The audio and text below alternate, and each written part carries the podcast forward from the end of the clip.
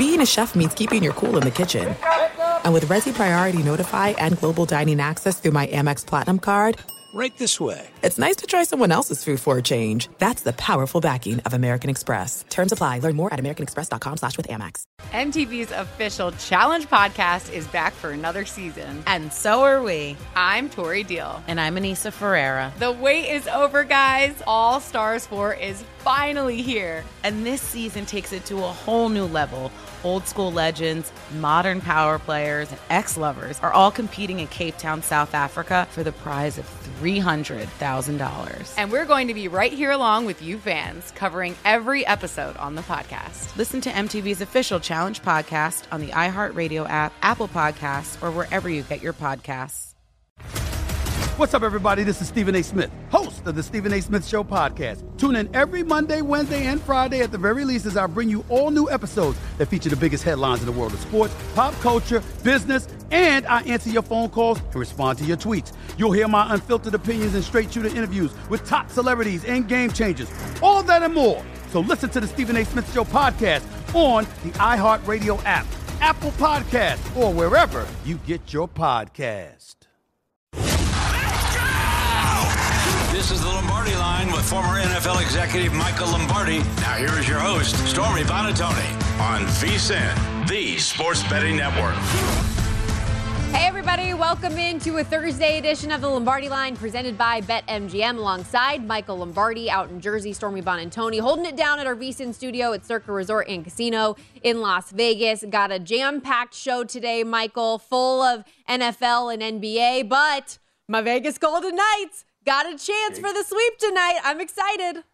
There you go. Yeah, and I mean, look, the Florida Panthers are already in. I mean, we got we're in sweep city. I mean, both the hockey and the NBA kind of have mirrored each other. So we'll see. Hopefully, the Vegas Knights can put it on, uh, get themselves to the finals, and, and you can continue this this incredible betting streak you're on. I mean, th- this wedding for you is going to be completely comped. I mean, it's going to be free. You're making so much money. What can I say? Things are happening, Michael. No, but super excited for, for, the, for the Golden Knights tonight. I did grab them tonight at a plus money price to complete the sweep against the Stars. Dallas is going to be without their captain, Jamie Benn, who's dealing with a suspension after the cross check and game misconduct on the Golden Knights captain, Mark Stone, that game. And as you said, credit where credit is due for the Florida Panthers, who, as an eight seed, have stamped their position in the Stanley Cup final, a 4 3 win yesterday for them over the Carolina Hurricanes. Another eight seed from South Florida is going to be in action coming up tonight, Michael, in a potential closeout uh. game themselves. The Miami Heat up three games to one against the Boston Celtics tonight at TD Garden. Going to be a bit of an uphill battle. We saw the report from Shams Charania reporting Gabe Vincent is listed as out tonight coming off of that ankle tweak Charles Barkley said he thinks it's going to be a cakewalk for the C's tonight. What are your expectations? Well, I mean, the line is at eight, and I, when I first saw that, I'm like, "Holy heck!" I mean, that's hard, right? You know, I mean, look, uh, I think it's hard to beat a team on their home court three times in a row, which would have to be Boston. Would I mean, uh, the Miami would have to do mm-hmm. that. Gabe Vincent, you know, again, now we got Tyler Herro's out, Oladipo's out, and now Gabe Vincent's out. They're down three starters. I mean are essentially three really key components to their team, two starters. So, yeah, I'm a little bit with Charles. I think, and that line's reflective of that. Eh, but, you know, when you look at the number, you know, I mean, one thing Miami has always been able to do is rise to the challenge. Eight seemed like an awful lot, but I think the Vincent news skewed this in that direction. Yeah, and we did see it start to tick up to eight and a half before that news came down, and then it actually came back down to the eight, which I found pretty interesting there. I took the plus eight points yesterday with Miami, and now I'm kind of wondering how I feel about it here. It feels like a game that the Celtics are poised to win in obviously a, a win or go home spot, but they are back at home. Any concerns though with how poorly the Celtics have played at TD Garden? They're 10 yeah. and 11 the last two postseasons at home, which is the worst over a two postseason span in NBA history for a team to play at home. Two and five their last seven at home in these playoffs.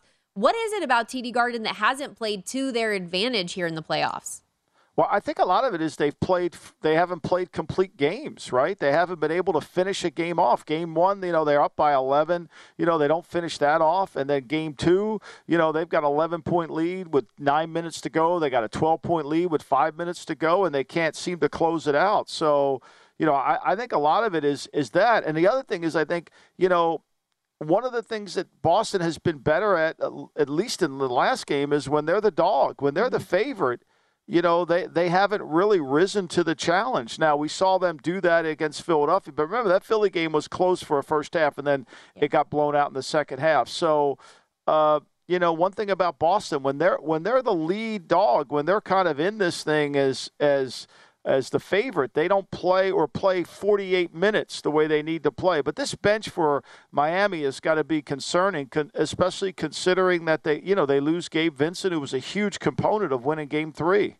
A couple things, though, that I think at least do play to the Heat staying competitive in this game, that there should be a little bit of regression to the mean from the three point shooting on both sides that we saw last yeah. game. Uh, the Celtics hit 18 three pointers on 40% shooting from the perimeter. Hard to do that back to back games. And the Heat on the flip side were 8 of 32. They turned the ball over 16 times. You think about that second half with Miami last game where they allow the Celtics to go on that 18 0 run. A number of turnovers there where it feels like they were just giving Boston anything they wanted. They're scoring in transition, they're getting the ball out, lots of ball movement for Boston because of being able to capitalize on those turnovers. So you think at least some of those things should kind of get back to form here.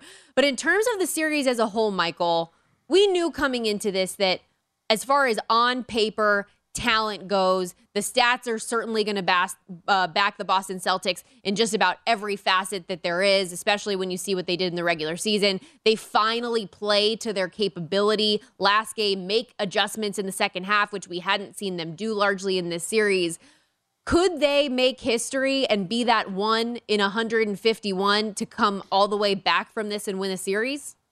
Well, look, you know, let's just say, let's play it through. They win this one today. If they can find a way to win this game, and, and their, their focus is just one game, right? So, mm-hmm. as a leader of the team, that's all you can do. But that puts all the pressure back on Miami to win at home because if you got to go back to Boston for a game seven, where does that sit with you and how does that work? excuse me, Stormy. How does that work out? So I, I think it's a challenge. I really do. I mean, I think Miami isn't going to lay down tonight. I think everybody's going to be on the Celtics. It's going to be exactly like game two. Everybody assumes the Celtics are going to win. But I'm with you. I think that Miami turned the ball over too much. They didn't play their best game. Adebayo only had 10 points. They didn't shoot well from the three point line. There's a lot of ways to improve, but losing Vincent, losing his game, you know, it really debilitates their bench. And when Duncan Robinson doesn't shoot well, he's 0 for 4 in the three point line in the last game, one for six from one for six from the field. It's going to be a challenge. I mean, look, Miami is operating with, with under under really st- extreme conditions mm-hmm. in terms of the depth of their team. No question about that. Uh, we'll see if the heart, grit, want to, and intensity from Jimmy Butler, their leader, and the coaching adjustments from a guy like Erik Spoelstra can be enough for the Miami Heat in this series. But uh, it certainly seems like things are going to play in the Celtics' favor tonight. We will have John Karalis of Boston Sports Journal and host of the Locked, On Celtics podcast will join us in just under 40 minutes here on the program. We'll also get plays for tonight's game and series futures with Will Hill, VSiN contributor, and of course, professional handicapping Happer Mike Somich. Somich will join us in hour two. But Michael, since you've been off the last couple of days, and I, I use the word off loosely because you're still appearing on programs all over the place and the hustle never stops for you, my friend. But there have been a number of news items that I haven't got to talk to you about in the NFL. Yeah. Most notably, somebody I know you really love and respect at the running back position in Austin Ekeler Staying with the Chargers in 2023, they put about $2 million worth of incentives in his contract for him to play this season. If you remember, Ekeler, of course, requested a trade. This seems like a, a far difference from what we saw when he called it a worst case scenario for him to have to return to LA this year. But what was your first thought when you saw this and that Ekeler is going to be back on the field for the Chargers? Well, I mean, they need him badly, right? I mean, he's kind of the glue to their team, and I think he is, you know, with 104 catches and his ability to run the ball, you know, I think he's certainly somebody that makes them a better offensive team. And as I've said many times, I'd rather pay him than Keenan Allen, even though Keenan Allen's a good player. Look, they they Ekeler took the best that he could. Do. They're not going to trade him. He doesn't want to hold out, so he made the best of a bad situation, and he comes into camp, and I think you know that's going to say a lot uh, for him you know, I think next year, really, what I think he really needs to improve on is the fact that, you know, with his 107 catches that he had last year, he only averaged 6.7 a catch. And what's going to be interesting to see is my man Kellen Moore, joystick. He's never been very good at making running backs be involved in the down the field passing game. I mean, when Zeke, before Tony Pollard showed up, when Zeke was there, they never could get this going. It was one of the biggest complaints I had about the Cowboy offense was why isn't Zeke more involved in their in their passing game down the field. And Ekeler typically through his career has averaged has averaged more than he did last year. Last year he was at 6.7 yards catch. It's down from 9.2 a year ago. Like to me that's the key to backs that you're going to pay. You're if a back's getting 6 yards a catch, that's not a weapon. Back's getting 9.2, that's a weapon. I know it's only three yards, but it's significant. And I think they have to get there. His first three years in the league, Ekeler, he averaged over 10 yards a catch. That's ideal. And he's still doing the yards after catch, led the league in that category. So if you're able to get the ball just a little bit more downfield for him, set him up for good position, you know that he can get the yards afterwards. But um, Ekeler, he can receive up to a million dollars for total yards and incentives, up to six hundred thousand for touchdowns in that tiers ten from six, uh, ten to sixteen rather, and another hundred fifty k for a Pro Bowl selection in 2023. I am glad they got to some agreement, and it feels like for Austin Ekeler, if you can, you know really live up to expectations, meet these incentives so you're getting paid this year. And then when you go into free agency next year, coming off a monster year, ideally find a landing spot for you where you can get paid what you want to be paid, right? Yeah, no question. And look, you know, the best year he had was when Anthony Lynn was the head coach in 19. You know, he was tremendous in 19. He had 92 catches and only 108 targets. He averaged 10.8 per catch. He averaged over four yards a carry. Shane Steichen was the offense coordinator along with Ken Whisenhunt. So, you know, they, they were able to get him the ball. But since then, his numbers, other than uh, two years ago, other than last year, two years ago with Joe Lombardi's first season there, he wasn't able. They've got to get him the ball down the field because he is so good in the red zone. He's so good after the catch. He's hard to tackle in space. He is dynamic, and they've got to have to get him to be at that level. Yeah, joystick, use your weapons properly because I need I need somebody in fantasy to do big things for me, and he was that guy last year coming off an NFL best 18 touchdown season, but I need more. Uh, 15 to 1, our guy Austin Ekeler is to win Offensive Player of the Year. I'm not sure I want to take that bet, though. What do you think? Yeah, I, I, don't know if I want to take that one either. I mean, to be offensive player of the year, you're betting on the Chargers really becoming a great team. Are you sure you want to go down that road, Stormy? I'm not, I, I don't I'm know. Not, I mean, I'm not sure. Well, you want to go with joystick and Brandon Staley? I'll go for it on every fourth down. Just put it in front of me. I mean, do you want to do that? Every time I think I like the Chargers, you do a good job of talking me out of it. So I'll have to reevaluate here. We got to take a quick break, but plenty more NFL news and notes coming up next. Most notably, Brock Purdy. He going to be ready for Week One, Michael? I hope so. I'd love to see it.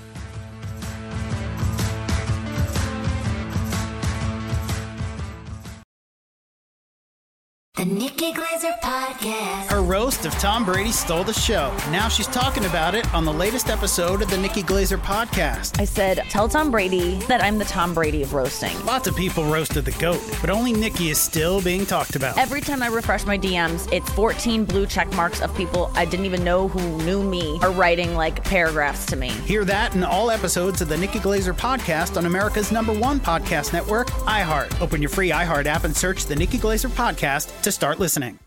MTV's official Challenge podcast is back for another season. And guess what? So are we. Just in case you forgot, I'm Tori Deal. I'm a six time finalist and a challenge champion. And I'm Aneesa Ferreira, and I've been gracing your screens for the last two decades. I am a veteran challenger and challenge all star. And speaking of all stars, All Stars 4 is finally here. I'm going to be honest, I literally thought this day was never going to come. Well, the challenge gods have answered our prayers, and we're going to be right here along with you fans covering every episode on the podcast. And this season takes it to a whole new level. Old school legends, modern power players, redemption seekers, and ex lovers are all competing in Cape Town, South Africa for the prize of $300,000. Anyone can win, relationships matter, and only one All Star will claim the title of Challenge Champion. Listen to MTV's official Challenge podcast on the iHeartRadio app, Apple Podcasts, or wherever you get your podcasts. If you love sports and true crime, then there's a new podcast from executive producer Dan Patrick and hosted by me, Jay Harris, that you won't want to miss. Playing Dirty Sports Scandals. Each week, I'm squeezing the juiciest details from some of the biggest sports scandals ever. I'm talking Marcus Dixon, Olympic gymnastics, Cain Velasquez, salacious Super Bowl level scandals. Join me on the dark side of sports by listening to Playing Dirty Sports Scandals on the iHeartRadio app, Apple Podcasts, or wherever you get your podcasts.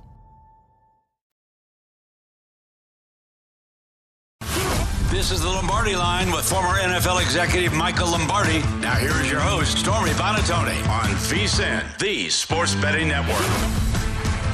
To download Nevada's premier sports betting app, BetMGM Sports. BetMGM has all your favorite wagering options, along with in game betting, boosted odds specials, and more. Download the BetMGM app today and stop by any MGM casino on the strip with your state issued ID to open up an account and start placing sports bets from anywhere in Nevada.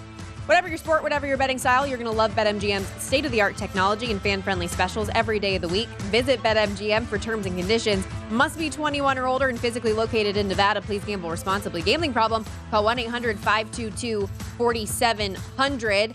49ers head coach Kyle Shanahan told reporters this week that Brock Purdy is expected to start throwing in just about a week, which was awesome news. And also said, Michael, that he doesn't have any reason to think otherwise, that Purdy will be ready come week one of this NFL season. What do you think about that? Is that is that a rush on his timeline at all? How'd you feel? Well, I mean, look, uh, I, I don't know. I'm not the doctor there, and I'm sure that, that he's proceeding along based on what the doctors are telling him. This is out of Kyle's hands, essentially, because once a player is injured or has an operation, you know, the medical staff really handles where they go and how they advance him based on what they see in the timeline that the doctors put in place. So, you know, that's the good news. I mean, if he's ahead of schedule, yeah. that's wonderful. And, you know, if he's got power on the football, I think the big concern for Kyle – to me as as a as a coach is what's his team going to look like opening day. We saw them last year go back to Chicago, and I know it was raining, but they did not play well at all. I think they had eight completions in that game with Trey Lance at quarterback. So how does he get his team ready to play in the opener? Remember, two years ago he went back to Detroit you know, and had the big lead on Detroit, and then Detroit came storming back. You know, it, it, it really is uh, a commentary on how do you get your team ready for September. I think that's really the most critical component. These OTA days kind of have that impact. It's funny, I read today that, you know, the Bengals have not had an OTA day. They, they haven't come together right. at all as a team. They don't want to do that, right? Well, the Bengals the last two seasons have been 5 and 4. Right? Like they all talk about it like they got off the fast starts because they did this. They didn't. They got better as the season went on, and I think the reason they're doing this is to slowly build their team into winning, which for us as betters is it's something to look at in the opening game, right? Mm-hmm. Like we saw last year, you know, Cincinnati wasn't very good in the opening game. Green Bay, who takes the same approach, was a disaster. They're not a good opening day team. I think it's something really to look at when you're handicapping week one. I agree with you there. The 49ers will open up their season in Pittsburgh against the Steelers. Do get an easy one. I mean, relatively easy on paper, at least against the Los Angeles Rams week two, but it is still on the road. And then you've got prime time in a short week against the Giants. So, an interesting start, I think, for San Francisco. We'll see if they can get out of the gates strong. Purdy coming off of the surgery in March. Trey Lance coming off of a surgery as well with his fractured ankle. Sam Darnold there in the wings as well. Um, both of them getting reps here at OTAs. Since Shanahan and uh, and John Lynch came to San Francisco in 2017. Michael, the 49ers have only had one season with a single starting quarterback, and it was, of course, 2019 when Jimmy Garoppolo stayed healthy throughout. So that's the goal for San Francisco is to have a, a healthy quarterback situation and not get snake bitten. Their season win total sitting at 10 and a half, favored in 15 of their 17 games this season. They're a 10 to 1 shot to win the Super Bowl. And because you mentioned that opening week game last week for the 49ers, Michael. It is a uh, a spot that hurts me emotionally, not only as a fan, but also as somebody who picked the San Francisco 49ers to beat the Bears in Circa Survivor oh, last year. Survivor I had, got I had, you. Wow. I had two entries lost both of them week one. This is after the year prior, mind you, where I made it all the way to week 10 and I lost on a Steelers Lions tie. So that was fun for your girl. But then I'm out yeah. with both of my entries week one this past season. And I already must be a glutton for punishment because as soon as Derek Stevens and Mike Palm were on Follow the Money earlier this morning and they were talking about the guarantee for Survivor being $8 million this year, I already know that I'm back in. I'm pulled back in. You're all the way back in. Yeah, I, I mean, I think Survivor's the hardest. Is eight million the total for Survivor, or are they putting eight million the guarantee for both contests? 14 million is the guarantee for both contests, So but six 8 is for Survivor. Eight for so that you know a lot of people love this Survivor, and you can go up to five tickets now on Survivor. Correct? You used to only have three, right? I think they bumped it up Yeah. um again. So I'd have to ex- like I want to make sure that I look up. Yeah, so Oh, Survivor 10. You can have ten. Survivor you go up to 10 and for the Circa Million contest last year you could only have 3. They bumped that up to 5. So they are upping Right. the ante here at Circa for their contest this season. I, I just think Survivor on paper looks really like it shouldn't be that hard, but it is the most difficult contest at all. The the other one you have to be at seventy percent, you know, and that's a hard thing to do because if you're at fifty eight percent, you're making money.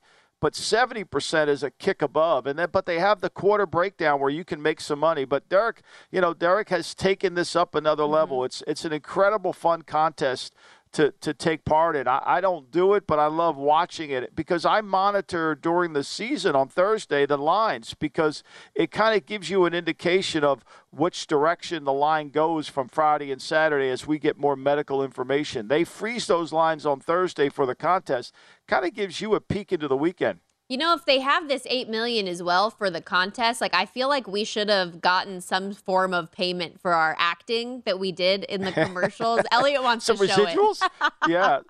Some residuals? Yeah. I, I I mean, look, I, I think. What's the guarantee? Hey, Derek, what's the guarantee? The package is en route. Derek, what's the guarantee? Get ready for more millions. Guaranteed. Circa Millions and Circa Survivor will be bigger than ever. Enter in Nevada. Play from anywhere. Go to circasports.com for more information. Oh man. Killed it. He's the best. You nailed you nailed it, Michael. Well, you did it.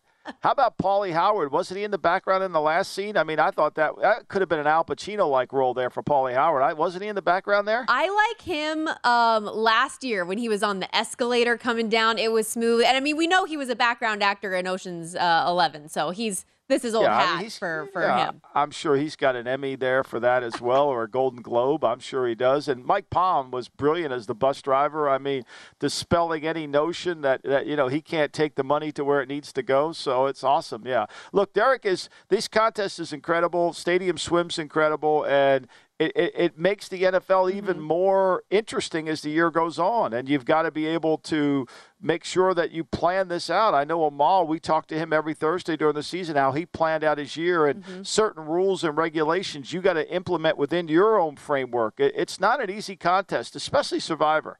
Survivor on paper looks easy. Survivor doing it looks Yeah. is is very hard. And you gotta- the other ones like I'm going through week one, Stormy, and, and I'm really, you know, because you can't use your power rankings from week one as it relates.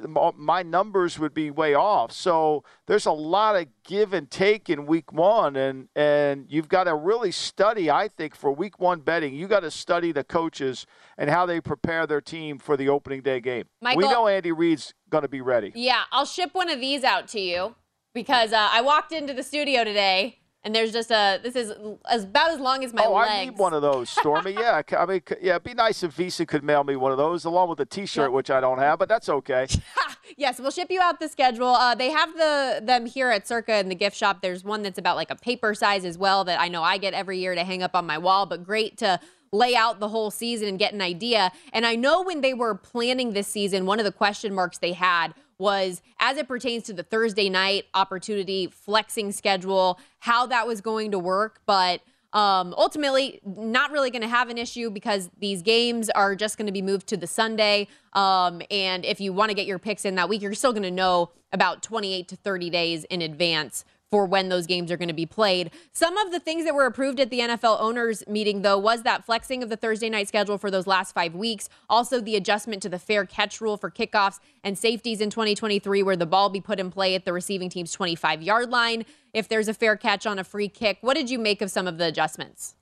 Well, I mean, they continue to want to carve away special teams. They do it ever so slightly. They changed the kickoff rule two years ago. You know, the wedge, two people, three people can't come together. You know, you can't block below the wedge, all those things. And now they basically said, hey, if you put your hand up, you'll get the ball at the 25. Okay, I mean, like at some point, why don't we just, if you want to take it out of the game, just take it out of the game. You know, but but to me, kickoff coverage is part of the game. It's really one of the ways you develop team toughness in your team. How do you make your team tougher? Be a great kickoff coverage team. You know, and so like it takes away the whole notion, the 13 seconds in Buffalo, right? You know, the 13 seconds where Buffalo messes up the end of the game. You know, if they fair catch it, you know, which you know they kicked it out of they kicked it through the end zone, but if they made them bring it back as I thought they should, it would have taken time off the clock for Kansas City. Now you don't even have that issue anymore. And I understand the league pushing as much as possible for player safety, but it, it, seems like this isn't something that the players wanted either. They're organizing calls, trying to do whatever they could to not get this passed. But according to NFL Network's Ian Rapoport, it was something on Goodell's mind that he wouldn't let go.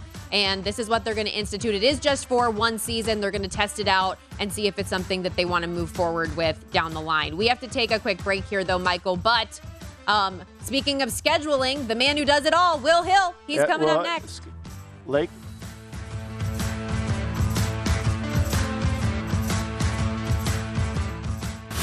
This is the Lombardi line with former NFL executive Michael Lombardi. Now here is your host, Stormy Buonantony on VSIN, the Sports Betting Network. Become a VSIN Pro subscriber today. Get the daily email recapping all the best bets from our show hosts and guests. You'll get unlimited access to the VSIN.com slash picks page where you can sort picks by sport matchup, event date, and more. Plus, check out the top VSIN experts leaderboard to view betting records, profit, and ROI. See which VSIN expert has the hot hand. For VSIN Pro picks, betting splits, power ratings, plus 24-7 video access. Become a VSIN Pro subscriber today. Sign up now, just $9.99 at VSIN.com slash subscribe. You'll also find some winners from our guy, Will Hill, VSIN contributor, who joins us now on the Lombardi line at not the Will Hill on Twitter. He doled out a winner ahead of game four for the Boston Celtics to get the job done there, and they did. He also threw in an eight to one ticket for the Celtics to come all the way back in this series. What's going on, Will? How you doing, and how you feeling about your futures ticket? Uh, not good because I really, to be honest, I can't stand the Celtics. But hey, value is value. I thought at eight to one, I thought it was worth a shot. And you know what? It goes from being 3-0 to, to very quickly now, and this is why I liked it. Very quickly now, Miami only has one chance to close this out at home, and if it can get to 3-2 tonight, all of a sudden the pressure is on Miami, who's been able to play the role of the underdog with Butler, and you know they're Cinderella. Nobody believes in them. Well, you're up three games to none. You got to get to the finals now, and they can get this to three two. That is going to be uh that is going to be some drama on Saturday night. I know home court hasn't meant a whole lot in this series, and, and even you know dating back to last year between these two teams, but uh, I think we are uh, I think we are headed for some drama here uh, this weekend. Yeah, I, I kind of agree. I think all the pressure's on Miami right now. But look, I mean, Miami's down two starters plus Oladipo. So, I mean, that's a hard thing for them to do. How do they come back from that? They're going to shoot better than they did the other night and certainly is Boston going to shoot as well. Miami is is to me always good when they play in that underdog role. But I'm with you. I think all the pressure's on Miami because it's going to come down to game six in Miami. Can Miami close that out? I think one of the reasons Vincent isn't even trying to go is because they know they probably, if they could get him for that game, it might help. Totally with you. Totally with you. And I, I really, I know this Miami team is tough. Uh, and again, home court hasn't meant a lot. I'd be really surprised. Again, we're getting ahead of ourselves, but I'd be really surprised if Monday night Game Seven, after rallying back from three games to none, if Miami was able to uh, to go into Boston and win a Game Seven. You can't have it come to that. So, man, these these series turn quickly. That was a that was a gutty effort by Boston. I know everybody was killing them. I thought a little bit too much so. Where when you look back, Game One they led by a dozen in the third quarter. Game Two they led by a dozen in the middle of the fourth quarter. Game Three they got blown out, but you know, they showed some toughness because game four could have gotten away from them. I think it was 61 52 Miami early third quarter. And you're thinking, you know what? This isn't going to happen. Miami's going to get the sweep. And now all of a sudden you're in some trouble, maybe. Yeah. And, and speaking to them getting crushed in the media, right? Maybe that embarrassment was a little bit of a wake up call for them. They've looked rejuvenated since. They are a seven and a half to eight point favorite across the board here tonight in the game back at TD Garden. How what's your approach to this one? Because this is a Celtics team that has been, I think, annoying is a good way to describe them when it comes to trying to back this squad this season, especially at home. I don't feel comfortable laying the number. Is there an alternate approach to to backing Boston if you think they're going to win tonight? I agree. I think uh, schizophrenic is probably the best word because man, just, just, trust them to win by basically if you're laying eight, you trust them to win by nine or you know double digits. I don't know that I could do that. I do like the Boston team total over 111 and a half. I think they made a concerted effort last game to push the pace, run after makes, run after misses, run, run, run. And they're gradually getting their three point attempts up every game. Game one, they shot 29, and there was a 35 in there. Last game, they got up 45 threes. They hit, I think, 18 of them. They shot 40%. That's sort of their magic number. So run and get up a bunch of threes. You know, they scored 116 last time. Uh, now you're at home. I think they can get over the 111 and a half. I'm with you. I don't trust them to lay points. Uh, they're such a strange team. You know, it's funny. I think Brian Windhorst uh, said it well. He said this is a weird series because you have an underdog in Miami that refuses to act like the underdog, and you have the favorite in Boston that refuses to act like the favorite. It's a really strange series, but I, I do think Boston wins tonight. I think Lombardi said it in the uh, in the Open. Um, it's just going to be hard to beat Boston. Are they really going to beat Boston three straight times in Boston? I think Boston does get this game tonight. Yeah, I mean, I think that's hard. You know, it's a, it's it put it taxes you, and it'll be interesting to see. But look, Miami has heart. But just listening to Spoelstra talk after the game three, after game four, you kind of got the sense that Vincent was injured. They're going to have to piece this together. It's going to take a hell of an effort. Robinson's going to have to play above like he did in game three, and Adebayo's going to have to play. Do you give either one of these teams a chance to beat Denver, Will? Boston more so than Miami because hey, it'll be interesting what the betting market how they treat it if Boston does pull this off again. We're we're a long way from that, but if they win four in a row, they'll turn around. They'd be hosting Denver in Game One. Remember, they have home court with which Denver that you know it's so important uh, to get them out of their building. I know Denver would have a, a lot more rest. Um, I think it would be sort of a toss-up series, at least according to the betting market. Boston and Denver, maybe even Boston a slight favorite. As crazy as that sounds, Denver, uh, Miami, I think would have a hard time. I think Miami is uh, 0 6 their last six uh, against Denver, of course, you know, being in different conferences, they only play twice a year. But Denver has just uh, owned Miami. Miami has had no answer for Jokic, and you look up and down the Miami roster. I don't, I don't see a great matchup for Jokic. Not that there is a great matchup for Jokic anywhere. I mean, Anthony Davis is as good as anyone, and Jokic had his way in that series. So, um, I think Denver would, would handle Miami. I think Denver Boston would probably be a, a pretty good series. The Nuggets certainly look pretty darn good here in the postseason, especially coming off that four game sweep. Anything else, though, that you like tonight uh, in the prop market? I know you've been really successful in some of those areas. Yes, Grant Williams, six and a half points to the over. I like this one. He didn't play in game one for uh, uh reasons that are unbeknownst to me. Ever since then, nine points, then nine points again, then 14 in game four. I know he gets under people's skin. He, he's an agitator. Um, he's you know sort of an instigator. He's got a little Dillon Brooks in him like that. He's talking trash to Butler. But to me, he's an important player for them. He spaces the floor. He gives them some shooting. You know, he gets a bunch of three point attempts or enough where six and a half points to me looks a little light.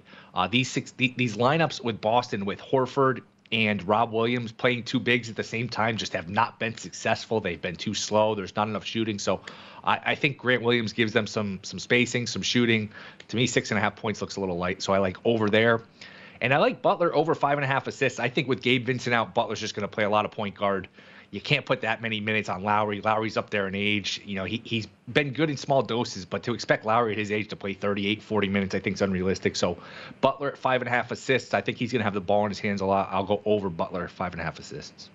And now let, us shift to the NBA. I know you like some NFL. I know you like some props in the NFL. The uh, Gibbs from Detroit, the kind of surprise first rounder. I wrote about the fact that I thought he would be a good candidate. You got him at nine to one for Rookie of the Year you can you can debate the value of the pick, the value of the position, but if you're picking a running back 12th, you know you're going to use them a lot. And in that offense, that's an explosive offense. They score a lot of points. You know they had a lot of changeover in the running back, getting rid of Williams, getting rid of Swift, so he's going to get a lot of usage in an offense that scores a lot.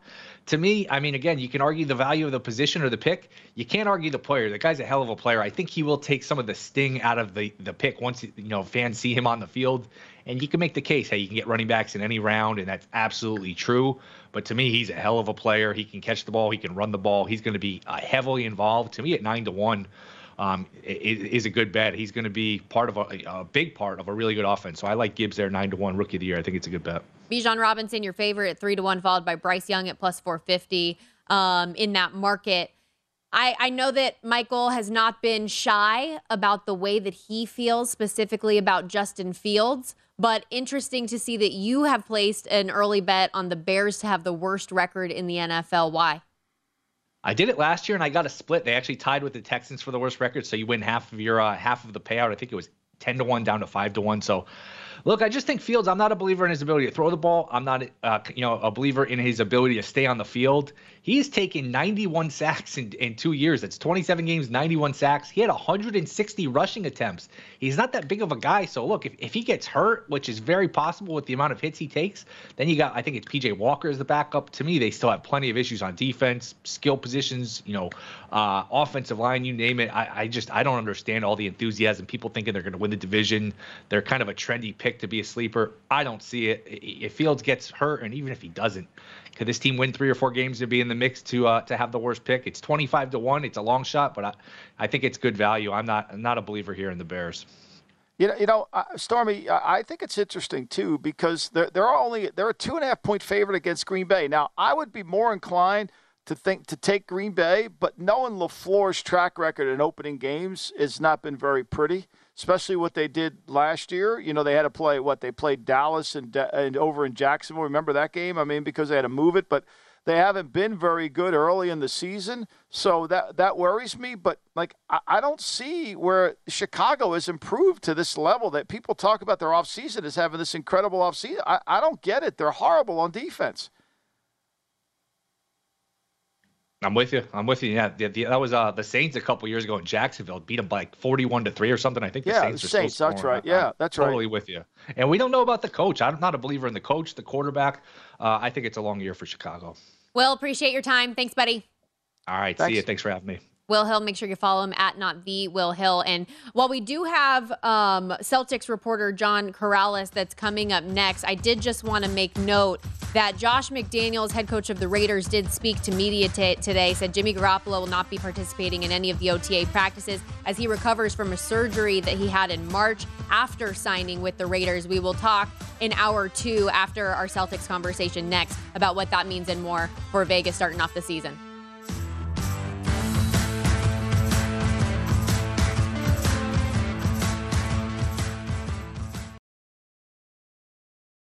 The Nikki Glazer Podcast. Her roast of Tom Brady stole the show. Now she's talking about it on the latest episode of the Nikki Glazer Podcast. I said, Tell Tom Brady that I'm the Tom Brady of roasting. Lots of people roasted the GOAT, but only Nikki is still being talked about. Every time I refresh my DMs, it's 14 blue check marks of people I didn't even know who knew me are writing like paragraphs to me. Hear that in all episodes of the Nikki Glazer Podcast on America's number one podcast network, iHeart. Open your free iHeart app and search the Nikki Glazer Podcast to start listening.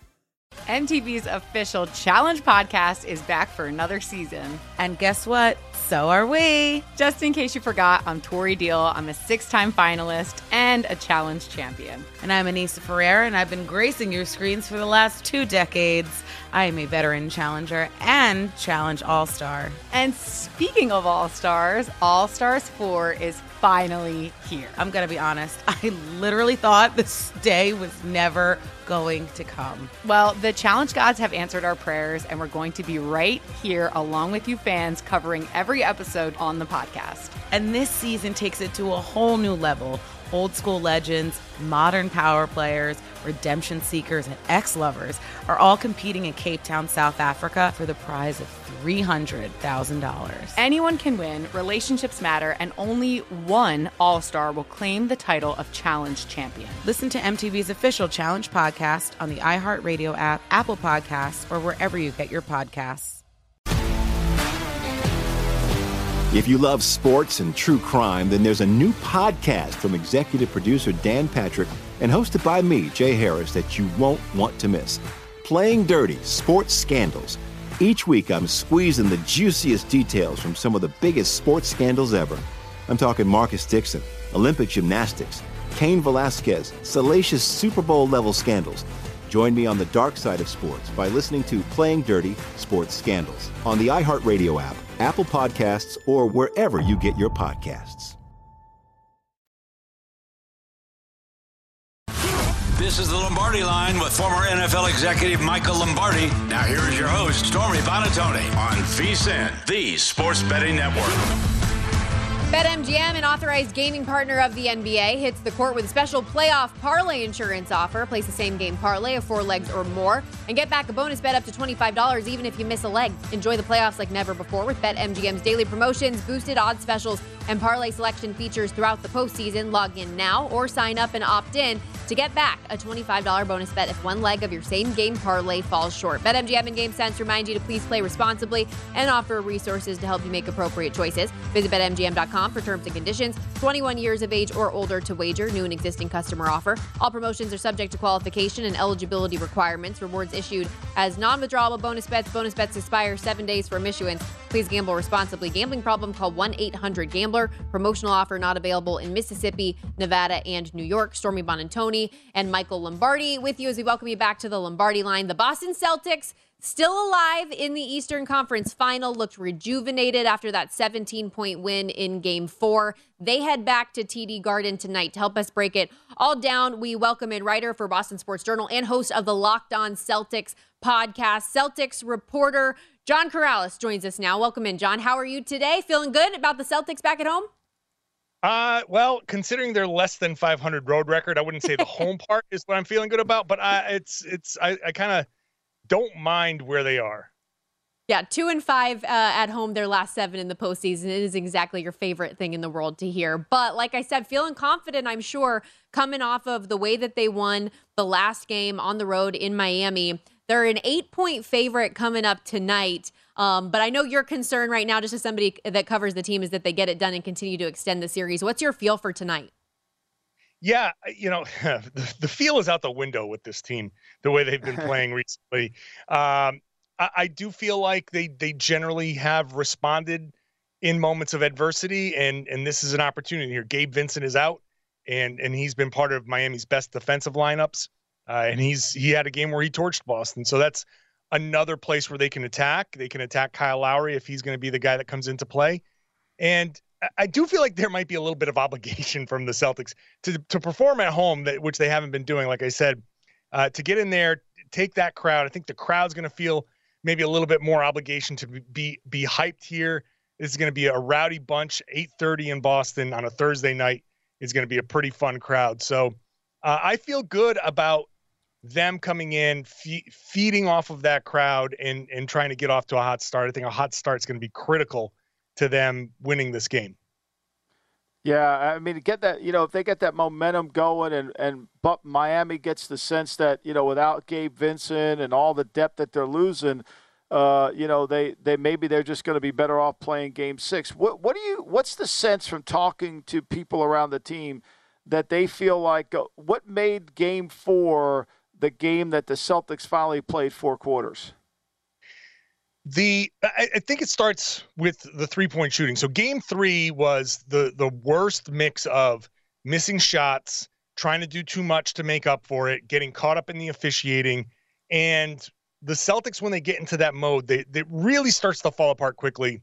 And then against a team like Miami, which puts a ton of pressure on teams because of the way they play, the the how how hard they play that that just was a perfect storm of just a horrible, horrible game for Boston. So what Boston did in Game Four, I think everybody recognizes they played with more purpose, more. You know, they played harder, and I hate to boil it down to that because it just it lacks nuance in analysis. But for this team, that's what it boiled down to. They played harder on defense. They they challenged the three point shooters. They didn't let some of these three point shooters get confidence early, and you saw it reflected in Miami shooting less than 30% from three. You saw the defense turn into offense and, and Boston playing with more patience and generating better shots, which you saw in them shooting 40% from three. And in the end, with this Boston team, it all comes down to the three point shooting. If you can do the little things, that helps the Celtics three point shooting vastly outperform the other team's three point shooting. I know that's kind of blanket in the NBA, but it's especially true for Boston.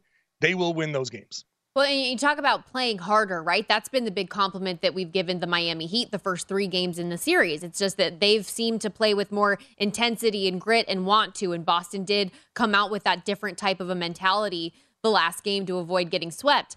As far as the series as a whole, we all know the big number, right? Teams that are down three games to none in a series are 100 are 0 and 150 tries to go on and win that set. The majority of those teams, though, weren't top seeds in their respective conference, taking on an eight seed in this spot either, and having home court to their advantage. Although we know home court is a little bit dicey, like you said earlier. but when could the Celtics be that one in 151? Do you think if there was a team to do it, it would be this team?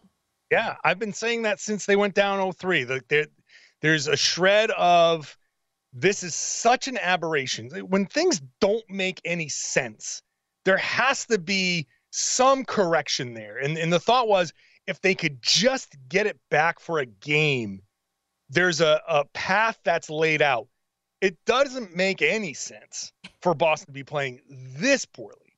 Now, yeah, you're right, Stormy. This is this is Miami. This is their thing. They they just go out there and and play harder than everybody. They ride Jimmy Butler's confidence, and you got to go out there and beat them. That's why I didn't want them to play uh, Miami in the first round. So I thought I thought the Heat did the Celtics a favor by giving uh, Boston Atlanta in the first round. Now here you go. Here's your reward. You got to play Miami again, and you got to go out there and match that intensity. But Boston can do it because of the 150, there's somewhere around 15 that were the higher seed against the lower seed, and none of them have been this disparity. It hasn't been a two seed and an eight seed. So, yes, home home game five, ride that to a win. That puts all the pressure on Miami to finish this out in six because no one wants to go back to Boston for a game seven. If if the Celtics can come out strong and send a message here and send it back to Miami in convincing fashion, then this really turns. Then every media outlet's talking about the Heat and can they can they avoid collapsing? And and that momentum is something that the Celtics can ride. It, this is a very strong confidence series. And if the confidence swings to Boston, it'll be hard for them to give it up.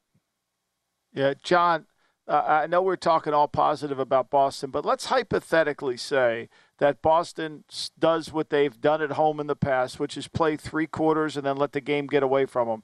Do you sure. think that Joe Mazzulla will be able to coach this team again next year? I know he got the extension, but we all know what extensions are in pro sports. They're just an excuse to get you fired. So, do you think he coach this team past next year? I, I think so. I, I just think I understand why everybody's saying this. I, I also think it's much more destructive to bring in a fourth coach in four years for this team, uh, especially if the option that they choose, whoever that fourth coach might be, if they go that route, is not somebody that's universally accepted by the team.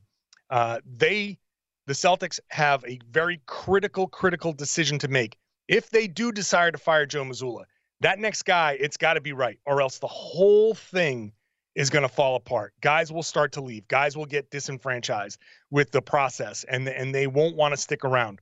And you don't want to bring that out. You don't want to bring a rebuild out sooner than than you want because the, the, this window should last for a few more years. So I think the more likely scenario, unless the entire team has lost faith in Mazzulla, which from my conversations, I think they're behind him.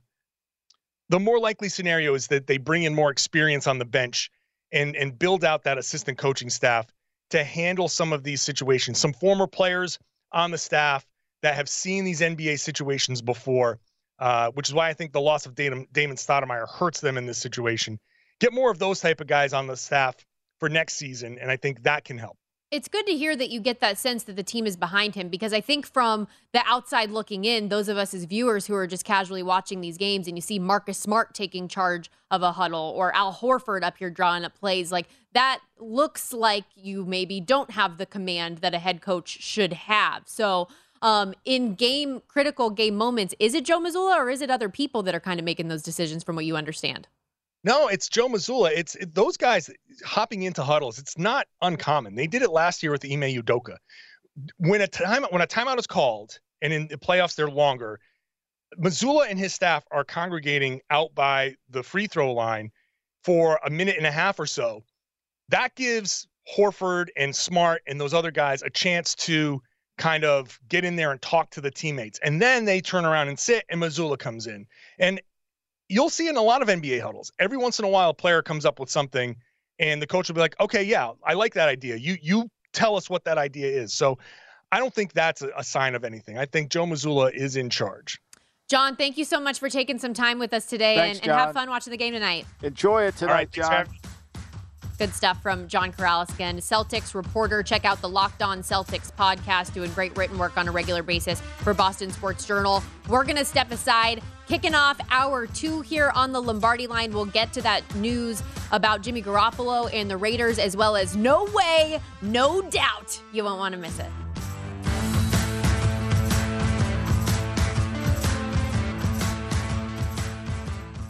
MTV's official Challenge podcast is back for another season. And so are we. I'm Tori Deal. And I'm Aneesa Ferreira. The wait is over, guys. All Stars 4 is finally here. And this season takes it to a whole new level. Old school legends, modern power players, and ex lovers are all competing in Cape Town, South Africa for the prize of $300,000. And we're going to be right here along with you fans, covering every episode on the podcast. Listen to MTV's official Challenge podcast on the iHeartRadio app, Apple Podcasts, or wherever you get your podcasts. I'm Hannah Storm, and my new podcast, NBA DNA with Hannah Storm, chronicles my six decades in professional basketball. From growing up in the sport to becoming one of sports TV's first female broadcasters. Join me as I dig deep into the game's history, unearth some wild stories, and talk to my friends from the world of basketball, from Dr. J to Charles Barkley. It's been a wild ride, and now I get to take you with me. Listen to NBA DNA with Hannah Storm on the iHeartRadio app, Apple Podcasts, or wherever you get your podcasts. The Big Take from Bloomberg News brings you what's shaping the world's economies with the smartest and best informed business reporters around the world. We cover the stories behind what's moving money and markets and help you understand what's happening, what it means, and why it matters every afternoon. I'm Sarah Holder. I'm Saleha Mohsin. And I'm David Gura. Listen to The Big Take on the iHeartRadio app, Apple Podcasts, or wherever you get your podcasts.